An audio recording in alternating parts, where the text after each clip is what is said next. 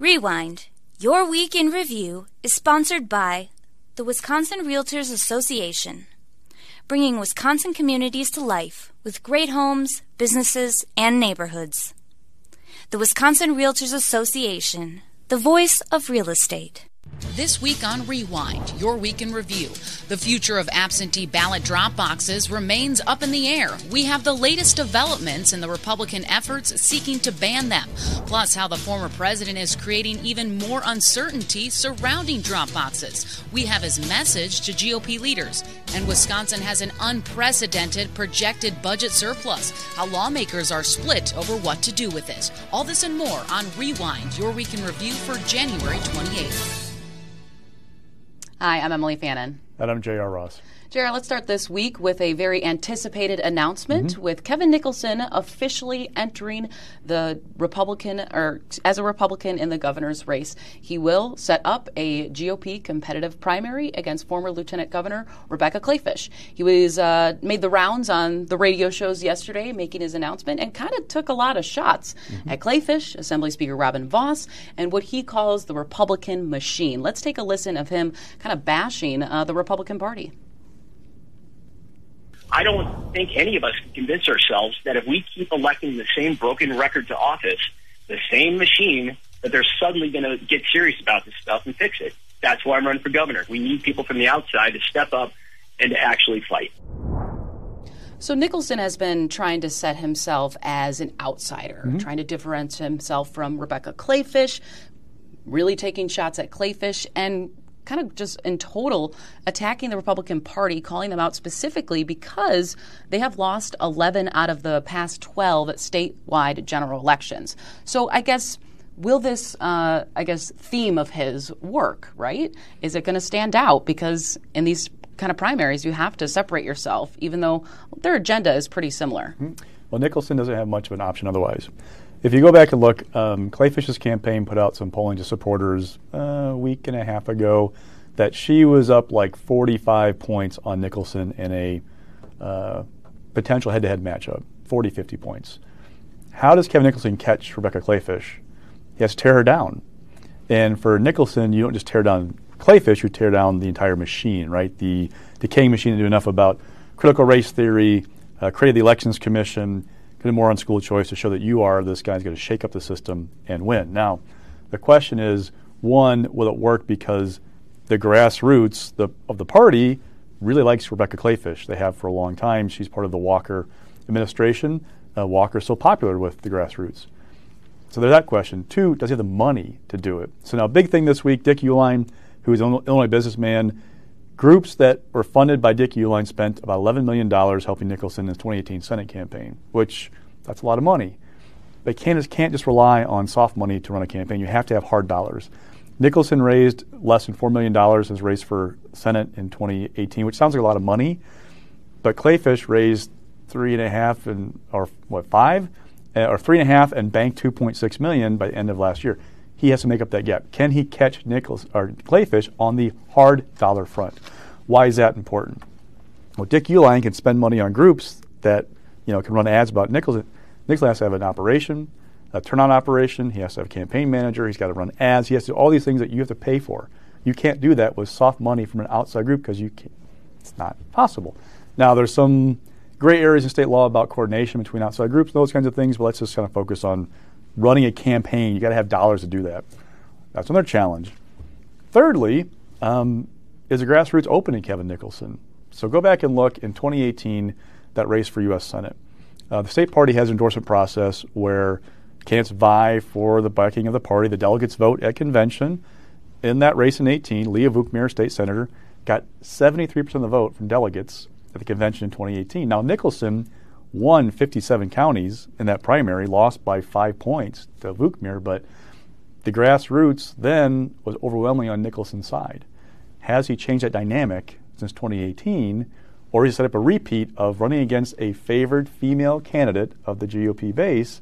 and running the risk of being a two time loser which could kind of end his political career in Wisconsin. Right, and Nicholson, of course, entered this race a week after, a, or a, I would say maybe even two weeks after Assembly Speaker Robin Vos encouraged him, do not get mm-hmm. in the race because it could impact the party's chances of defeating Governor Evers. And they say that is because once there's a competitive party or a competitive primary, more money is thrown in it, and you're spending more money on attacking each other instead of the messaging around defeating Governor Evers as well. It, it, and, and I also think there's this question too, JR, is where does Trump's endorsement go, right? That's a big question because he tapped uh, former Congressman Sean Duffy, who decided not to run because of family reasons.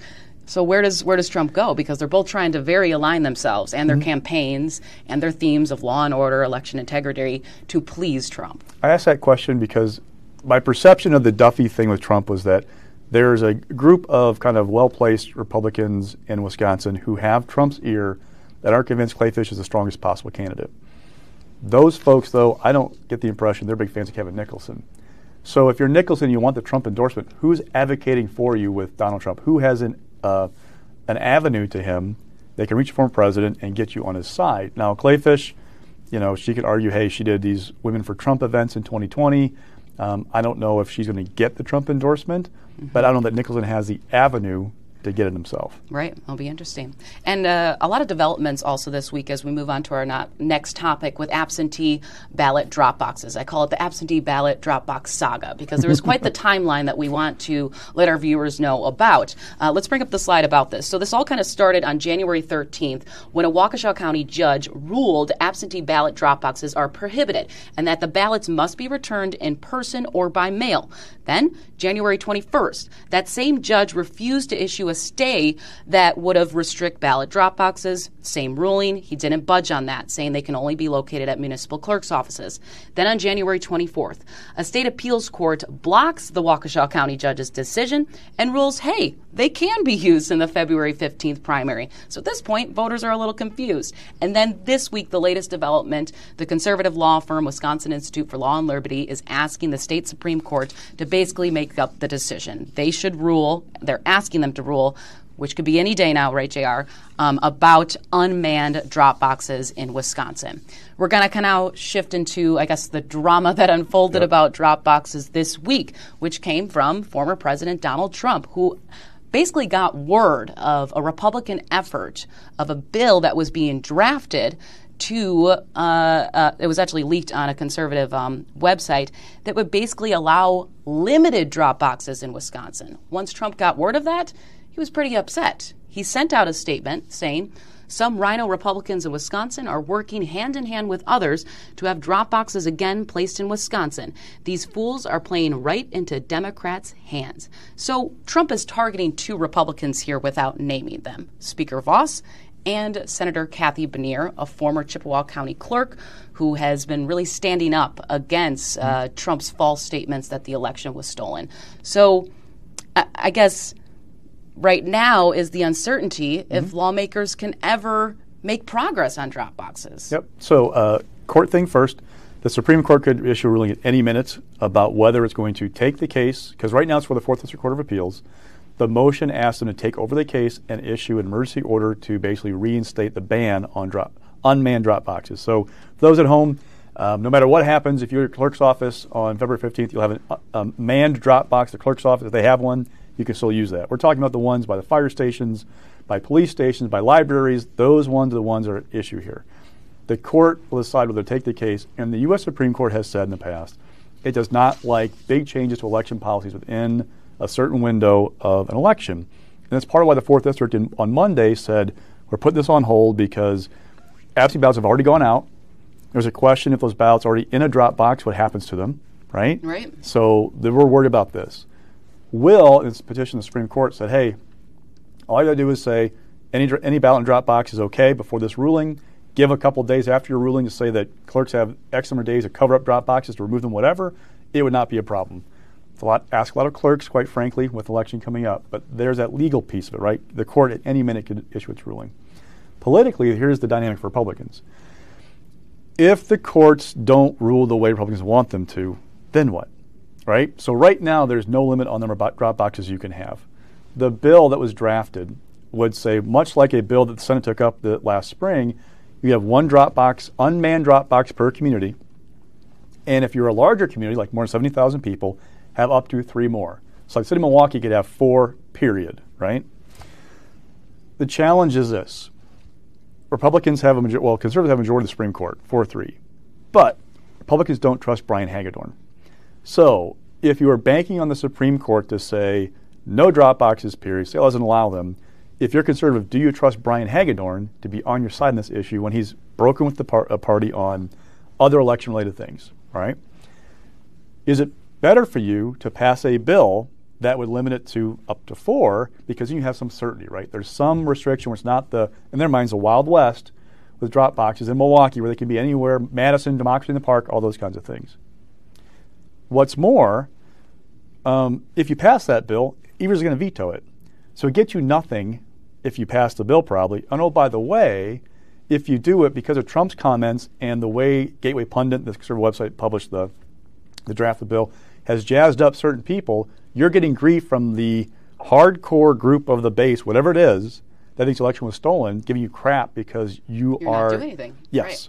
Why are you messing with drop boxes, period? Why are you doing this? You're just enabling the Democrats to win.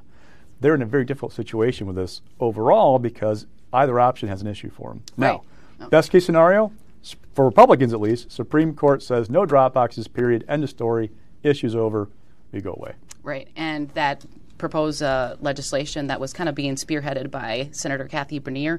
I called her office. They said for now it's at least off the table, and be I mean. We think it's mainly because of Trump speaking up and getting involved, which kind of leads into our next development is when uh, there was a media availability with Assembly Speaker Robin Vos on a session day. Uh, reporters, we all tried to ask him about, well, where where do you stand on drop boxes? Because this happened on Monday with President Trump and his statement. Then on that same day, Speaker Vos sent out a statement saying that he uh, doesn't support an expansion of drop boxes, but the the confusing part is back in 2020, his attorney kind of signaled some support for drop boxes. In that letter, it stated, We wholeheartedly support voters' use of these convenient, secure, and authorized absentee ballot methods. So, when we tried to ask him, he dodged questions. We're going to play the video in a second. Basically, we were trying to just say yes or no. Do you support these, or do you support them in a limited fashion? And Vos kind of fought back, saying, We're focused on Gableman's investigation, and I want to focus on where, why we're here today. So he defended that I'm not going to talk about the issue. We're going to talk about the session day about law enforcement. Let's take a listen. Now, I know folks in the media, because you live in Dane County and you have a tendency to focus on the topics that the Democrats want to talk about, they want to talk about all about, um, you know, election accountability. We know that we have to deal with an awful lot of those issues, which is why we have Justice Gableman doing his investigation. We have legislation that's moving its way through the process, but you would make it seem like that's all we're focusing on. That is an important part of what we do, but it is not all that we do. What people really care about is the rising cost of goods, the fact that you are now going to see people paying an awful lot more for food over the course of this next year than they did even last year. You're going to see people focusing on the fact that we have rampant crime because Democrat policies and people like Governor Evers have made a decision to say they are not going to be supporting the police. Nobody wants to talk about that, even though we are in the midst of a crime epidemic in southeastern Wisconsin. So that's what the people want us to talk about. So once again, Speaker Vos is kind of in this tough position. What is mm-hmm. you know he's got his what, part of his caucus is saying like we need to do something, please act, and he's kind of just tiptoeing around the issue, we don't know where he stands yet, or the next time we can ask him about it. Yeah. Now, to be fair, uh, the Assembly has not taken up the bill that the Senate did last March, I think it was, with, with the Dropbox component in it. So they've shown no interest. Part is because we're splitting the caucus about what to do. This pressure of like the Trump wing of the party saying no Dropboxes, period. Though, in their minds, more reasonable wing saying we'd like some certainty about this issue. Let's not leave it to chance. So you're getting that. Oh, by the way, the Dropbox thing played into the whole Tim Ramthun issue, right? Because Robin took away Ramthun's only full-time staffer. I think he still got a half-timer. His only full-time staffer um, because Ramthun was spreading lies about the caucus, including his claim that Robin said that Ramthun had accused him of working with uh, Hillary Clinton's attorney to okay Dropboxes. Gateway Pundit, again, which is a common thread in all this stuff right right now, right? Um, Gateway Pundit changed a story that it wrote about this whole thing to say that Vos had not worked with Mark Elias, but Mark Elias had cited Robin's comments in arguing for Dropbox. Yeah, I know. so anyway, uh, it just shows you like this this pressure and that anything election related for Republicans, there is that are you making the Trump base happy or are you risking alienating them right now? And, and this week, also, uh, the Iowa County Republican Party sent out a letter kind of attacking Robin Vos, asking him to resign because he's not doing enough on ballot drop boxes. Uh, another big news this week was the unprecedented unprecedented. I can't stress that enough. The massive amount, massive amount of money that the state is projected to come through for the budget surplus. So let's just kind of break it down a little bit about the numbers, and then we'll dive into what this means for the state. So it's projected 3.8 billion dollar surplus, about 2.5 billion more in projected tax revenue than about like 6 months ago in what they projected. So it's a drop of about 340 million in expected appropriations in 2021 and 2022. So JR a lot of money here. Mm-hmm. Uh, we'll get into a little bit about what both parties want to do with it. But I mean, this is numbers. I think we spoke a little bit off air that this is something you have never even seen yep. in your career. This is just so much. So I'll warn you that one thing I, I geek out about more than redistricting is revenue projections. Yes. So remember, in June, Fiscal Bureau said we're going to have 4.4 billion more in revenue we thought we were going to have just in January. That opened the door to two billion dollars of tax cuts in the budget. Go back before that, just a year earlier, LFB said we're going to have 1.2 billion dollars more than we thought uh, actually in January of last year, LFB said we'll have 1.2 billion dollars more in revenue than what the year administration thought in just November. So this 1.2 billion more, 4.4 billion more, and now this 2.5 billion more revenue. That is an unprecedented run. The last we've been driven almost entirely by the COVID-19 money. It is it's flooding states with money. The coffers are full. There's money to play with. It's unbelievable. At the same time, all the hubbub about the revenue numbers, there was one memo that was lost in the shelf for a lot of people about what they can do with this. Don't forget, the federal government said with the COVID 19 money for schools, you have to maintain your share of spending for K 12 education and higher ed to qualify for about 2.3 billion in COVID money for K 12 schools. There's a maintenance requirement for the fiscal year 21 22 that covers the second of the three COVID packages, also overlaps the third one, and then another fiscal year, the next one that also applies to the last COVID package. That's all about spending. Doesn't matter how much revenue brings, all about how much you spend. That's why that number about the drop in expected expenditure is so important. That 340 million less is driven by the federal government putting more money into the, the Medicaid program. So the state state federal program that's uh, funded by both governments, the more you put in an enhanced matching grant, uh, uh, matching formula, sorry for the feds from the feds, the less state money you put in. That means the state could spend, could spend $387 million in this fiscal year. That's it. So the 3.8 yeah. billion, don't focus on that. Right. Focus on a smaller number because unless you, if you spend more than that, you trigger the means of effort requirement, which means more money for education, right? Oh, by the way, in year two, when you also have to meet that MOE to qualify for more federal money, we're just shy of the spending requirement. That could change a great deal. There's $220 million in the second year of the biennium for um, remember personal property tax repeal? Right. Right. There was a trailer bill to the budget, money put aside. That bill got vetoed. They've shown Republicans show no interest in Evers' bill to, you know, repeal that tax. If they don't do that, that could help with maintenance of requirement second year.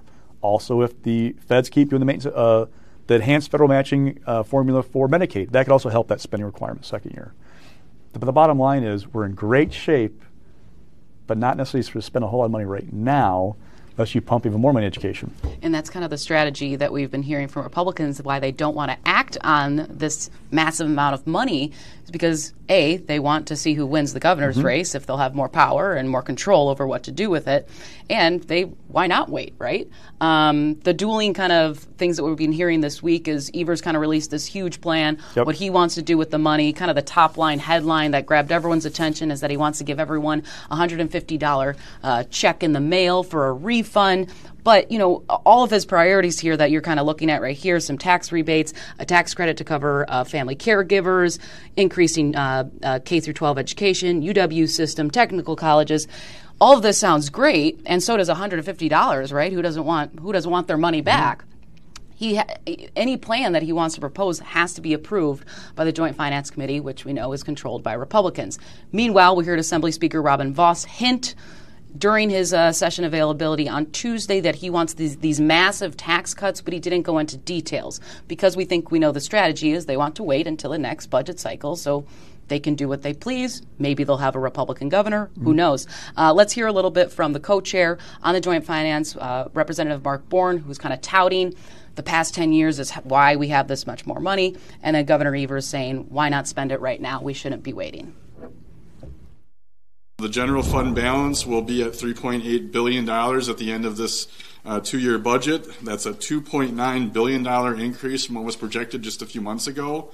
Uh, that does not include, of course, our 1.7 billion, also in our budget stabilization fund or the rainy day fund, as we like to call it. This is, of course, due to quality conservative budgeting for the last 10 years, um, good policy like the tax cuts we've seen in the last decade from this legislature, as well as the influx of massive amounts of federal money uh, into our state in the last uh, two years. I have yet to hear a single good reason why the state will, should sit on $4 billion for a year and a half when the people of our state could use our help. When the state is sitting on the largest rainy day fund and positive gap general fund balance in our state's history. There sure as hell aren't excuses. Wisconsinites can't wait. They need help now. I've got a plan to do it, and I know Republicans and I can find common ground. So Republicans are seeing what Evers is trying to do, especially with this $150 refund, is that it's a big campaign uh, pitch. Back in 2018, if you remember, Governor Scott Walker did the same thing with the child tax credit. It was about $100, yep, correct? 100 and you also did some research, even going even farther back. Tommy Thompson did something similar. Yep. So you know, Vos and the GOP leader was saying, well, Evers is just being political, you know, you know, Democrats in 2018 bashed Scott Walker that he just wanted to hand out blank checks. Why not just do it at the ballot drop box? But it seems like this is something, this is a theme that we've seen from Republican mm-hmm. and Democratic governors over the years. Yeah, and look at that chart again about Evers' plan. That top half, all those tax cuts, that's what the governor wants to do. Education money is what he has to do, that maintenance of effort requirement again, okay? Mm-hmm. The challenge is whatever you're spending now, you're also creating a commitment in the future. And so that's a challenge that the governor wants to do it, I think he knows it's not going to happen, so we don't have to worry about the ramifications. But the more you pump into these formulas we have in the state right now, the more you're committing the state to spending in the future because things usually go up, they don't go down. And here's not to be like, you know, Mr. Rainy Day here, but um, the issue too has been we've had an unprecedented run of general purpose revenue growth over the last decade. I mean, it's really been remarkable what we've seen. In 2014, Scott Walker, Republicans pumped a bunch of money into the tech college levy to buy down those levies, an election year gamut, right? Also did some other stuff with holding tables, trying to like deliver for taxpayers with a, a surplus. Republicans, when they had to control everything, bought down the levies of tech colleges, schools. They used that GPR gravy train to keep down property taxes. When the GPR gravy train runs out, you have a choice. Either you allow locals to raise property taxes dramatically to make up that lost state aid, or you ratchet down what they can spend and you cause deep cuts in services. It will not be pretty. Um, it'll happen eventually. Hopefully, it won't be that severe, but recessions happen. It'll happen eventually, and that's going to be something to keep in mind with all this. Two, for Republicans, they want to use this big money. One, not give Evers more credit because you know, governor's been talking about the $2 billion in tax cuts in the last budget, right? Taking credit for that. They hate that. Um, they want to give a Governor Kleefisch or Nicholson or whomever the opportunity to do this stuff. They also want to look at like, can they do structural reform to the taxes, right? You're going to hear a call from the wing talking about eliminating the income tax. Can right. they do that? It's not enough money here to do that, uh, but you know it could be something you see discussed next year if Republicans have full control of the Capitol. That's right. And I just want to quickly recap uh, the session day that happened. We had the Senate and the Assembly both in this week. It was a busy session day on Tuesday. Uh, Republicans advanced more of their theme of this tough on crime agenda. One bill that passed in both chambers uh, specifically dealt with rioters, basically creating stiffer penalties for those who participate, or if you're even near a riot, you would get penalized. Basically, if you would attend or be near one, you could face up to 30 days in jail. Uh, the law enforcement package that we've talked on the show before would basically incentivize, excuse me, smaller police departments in a sense, giving bonuses uh, to new recruits and those who come out of state to help bolster uh, law, law enforcement agencies across the state. They can get reimbursed for training and their equipment. Also saw uh, critical race theory finally make its way way all the way through the legislature, uh, which ban would ban the teaching of it in schools. That bill will head to Governor Tony Evers' desk, which of course he is likely to veto. Some other COVID 19 bills that would prohibit uh, the so called vaccine passports and allow a previous COVID 19 infection to be used as proof of immunity. Uh, stiffer penalties on rioters was one of the main debates on the assembly floor. Let's hear a little bit from Representative Hong and Rep. Dittrich uh, on both sides. Basically, what Democrats are arguing with this bill is that it's a little unclear um, and vague because it doesn't specifically state what if you're a peaceful protester would you would you be penalized and it's that's why they they think it's a little too vague legislation. Let's take a listen. This bill is an attempt to create anti-protest laws and suppress free speech. It puts forward increased penalties while simultaneously paring back the rights of peaceful protesters and opening them up to criminal exposure for the misdeeds, the missteps of others, and it acts as a direct attack on the social and environmental justice movements that have been at the forefront of the American psyche. The biggest threat to public safety is living in a country, a state, where this bill becomes law. We had a colleague from the other side of the aisle who was hospitalized and traumatized by protesters. This bill does not blur the lines, but clarifies the difference between our First Amendment rights to protest and rioting. When it moves beyond that, it has to be properly addressed. And this bill does that. This behavior has got to stop. People deserve to feel safe in their workplace, in their homes, without physical threat of violence. We, we've talked about this before, Jr. Uh, we know a lot of these bills are going to maybe make it way make its way to the governor's desk. They're not going to go anywhere. He's like, I'm going to veto them, trying just to fire up their base, saying this is what we did, we tried. It's Governor. It's on Governor Evers headed into the November election. Uh, now let's head into stock picks. This week you have rising state troopers because they're going to get a little pay raise. Yep. So two years ago, uh, the Evers administration presented a, a, contract to the legislature that would have given state troopers a 20% raise. And Republicans went, whoa, this is way too much. We can't do this. Well, they eventually approved a 9.9% raise, and then, quiet with a nary a word, this past week they approved an 8.5% raise. So basically, got them about where they were going to be before. Like state troopers have had a problem that they lag behind a lot of their peers in terms of starting pay and top pay. They have problems with re- retention and recruitment because other agencies pay more money. We see it a lot where people graduate from the State Patrol Academy, start the job, and then go get hired by somebody else. This doesn't get them to parity necessarily the biggest agencies in Wisconsin, but it gets them in the same ballpark with more of them. So it's a big boost for them. And just interesting was that there wasn't any debate about it really. Right. Um, one thing I heard was that just breaking it up that big of a raise kind of made it more palatable for Republicans. And two, the world's changed a bit since uh, December 19, December 2019 when that 20% raise was proposed. Think about like all the protests, right. policing. State troopers have been helping out with some high-profile cases when Kenosha was uh, having violent protests, state troops were down there. Like it's just much more of a better environment to like say, hey, we need to give these guys something uh, to help them out. And mixed this week, you have Jay Rothman, who was uh, decided to lead the UW system, and he's facing a lot of tough questions because yep. he doesn't come from an education background. Yeah, some news that broke after last week's episode that he got hired uh, to be president, and that's just it. He, he's not from an academic background. The first non-academic to lead UW on a non-interim basis in this more than 50 year history.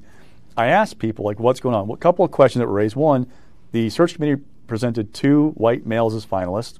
That was kind of an eyebrow raiser, right? Two, this guy's got no academic experience. But what I heard was that it's not about the academic piece, it's being a leader, having the management experience. Um, you can surround him with academic type folks or who know how to run the system. They need somebody who's got a vision of what should the system be? How big should the system administration be? Um, how big should the system be in general, right? I mean, there are some issues there with two year campuses, all this kind of stuff going on. Um, he has the opportunity to be a change agent. Should also note that he's been no stranger to politics. He's given about 70 grand since 2010 to various parties, most of it toward Republicans. Uh, did give like 10 grand to Governor Evers last couple of years, gave 24,000, I think, to Walker. So a little more toward Republicans. And Republican lawmakers, we're going to run the Capitol, state legislature at least for the near term, right? They may be open to a guy who's got business experience as universities kind of uh, envoy. Remember Ray Cross? Yep. He was supposed to be like this guy who could go work with Republicans um, after that the budget. Well. I feel like I got kicked in the shins. yeah. Didn't go very well. Tommy Thompson, Republican governor. You can't really figure out if somebody would have done better than Tommy in his role with like the budget and with COVID stuff. Right. The argument for Tommy is he did better than anybody else would have done. Well, here's somebody else who maybe can have an, a door open, at least for Republican lawmakers, to try and argue for the university and present a vision of what he wants it to be. That's the big thing. What's his vision be for the system, and can he win Republicans over on that vision? And a lot of lingering questions too. Is he going to be able to, you know, build a relationship with Republicans? How is he going to handle COVID 19 mm-hmm. So no one's really gotten the chance to sit down with him yet to learn about his vision, but I'm sure in a few weeks we will. And then following this week is GOP unity. Yeah. Just. Uh, I don't even know how to recap well, this, but it's, there's a lot of messy things going on right now in the party.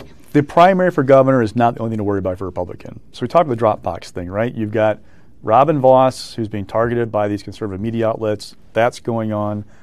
Also, interestingly, Nicholson's running against Robin Vos. Rebecca Kleefisch made a comment in a radio interview that she wouldn't call on Robin to like resign or anything, but that Republicans in the Assembly should pick their speaker wisely.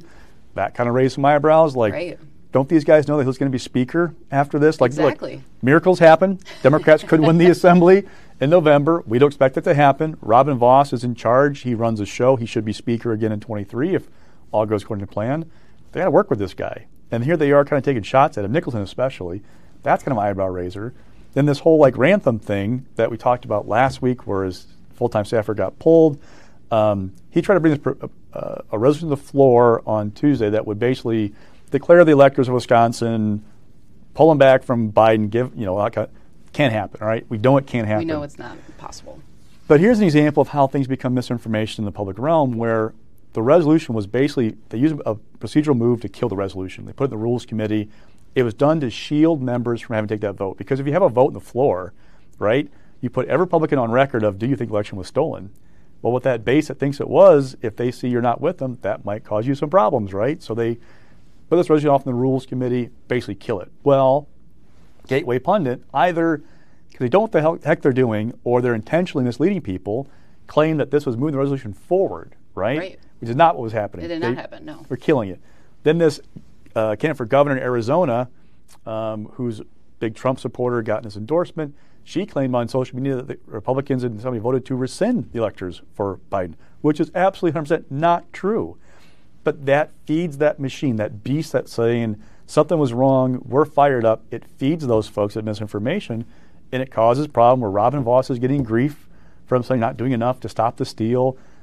The Gableman thing isn't enough. It's just a constant pressure on these guys right now.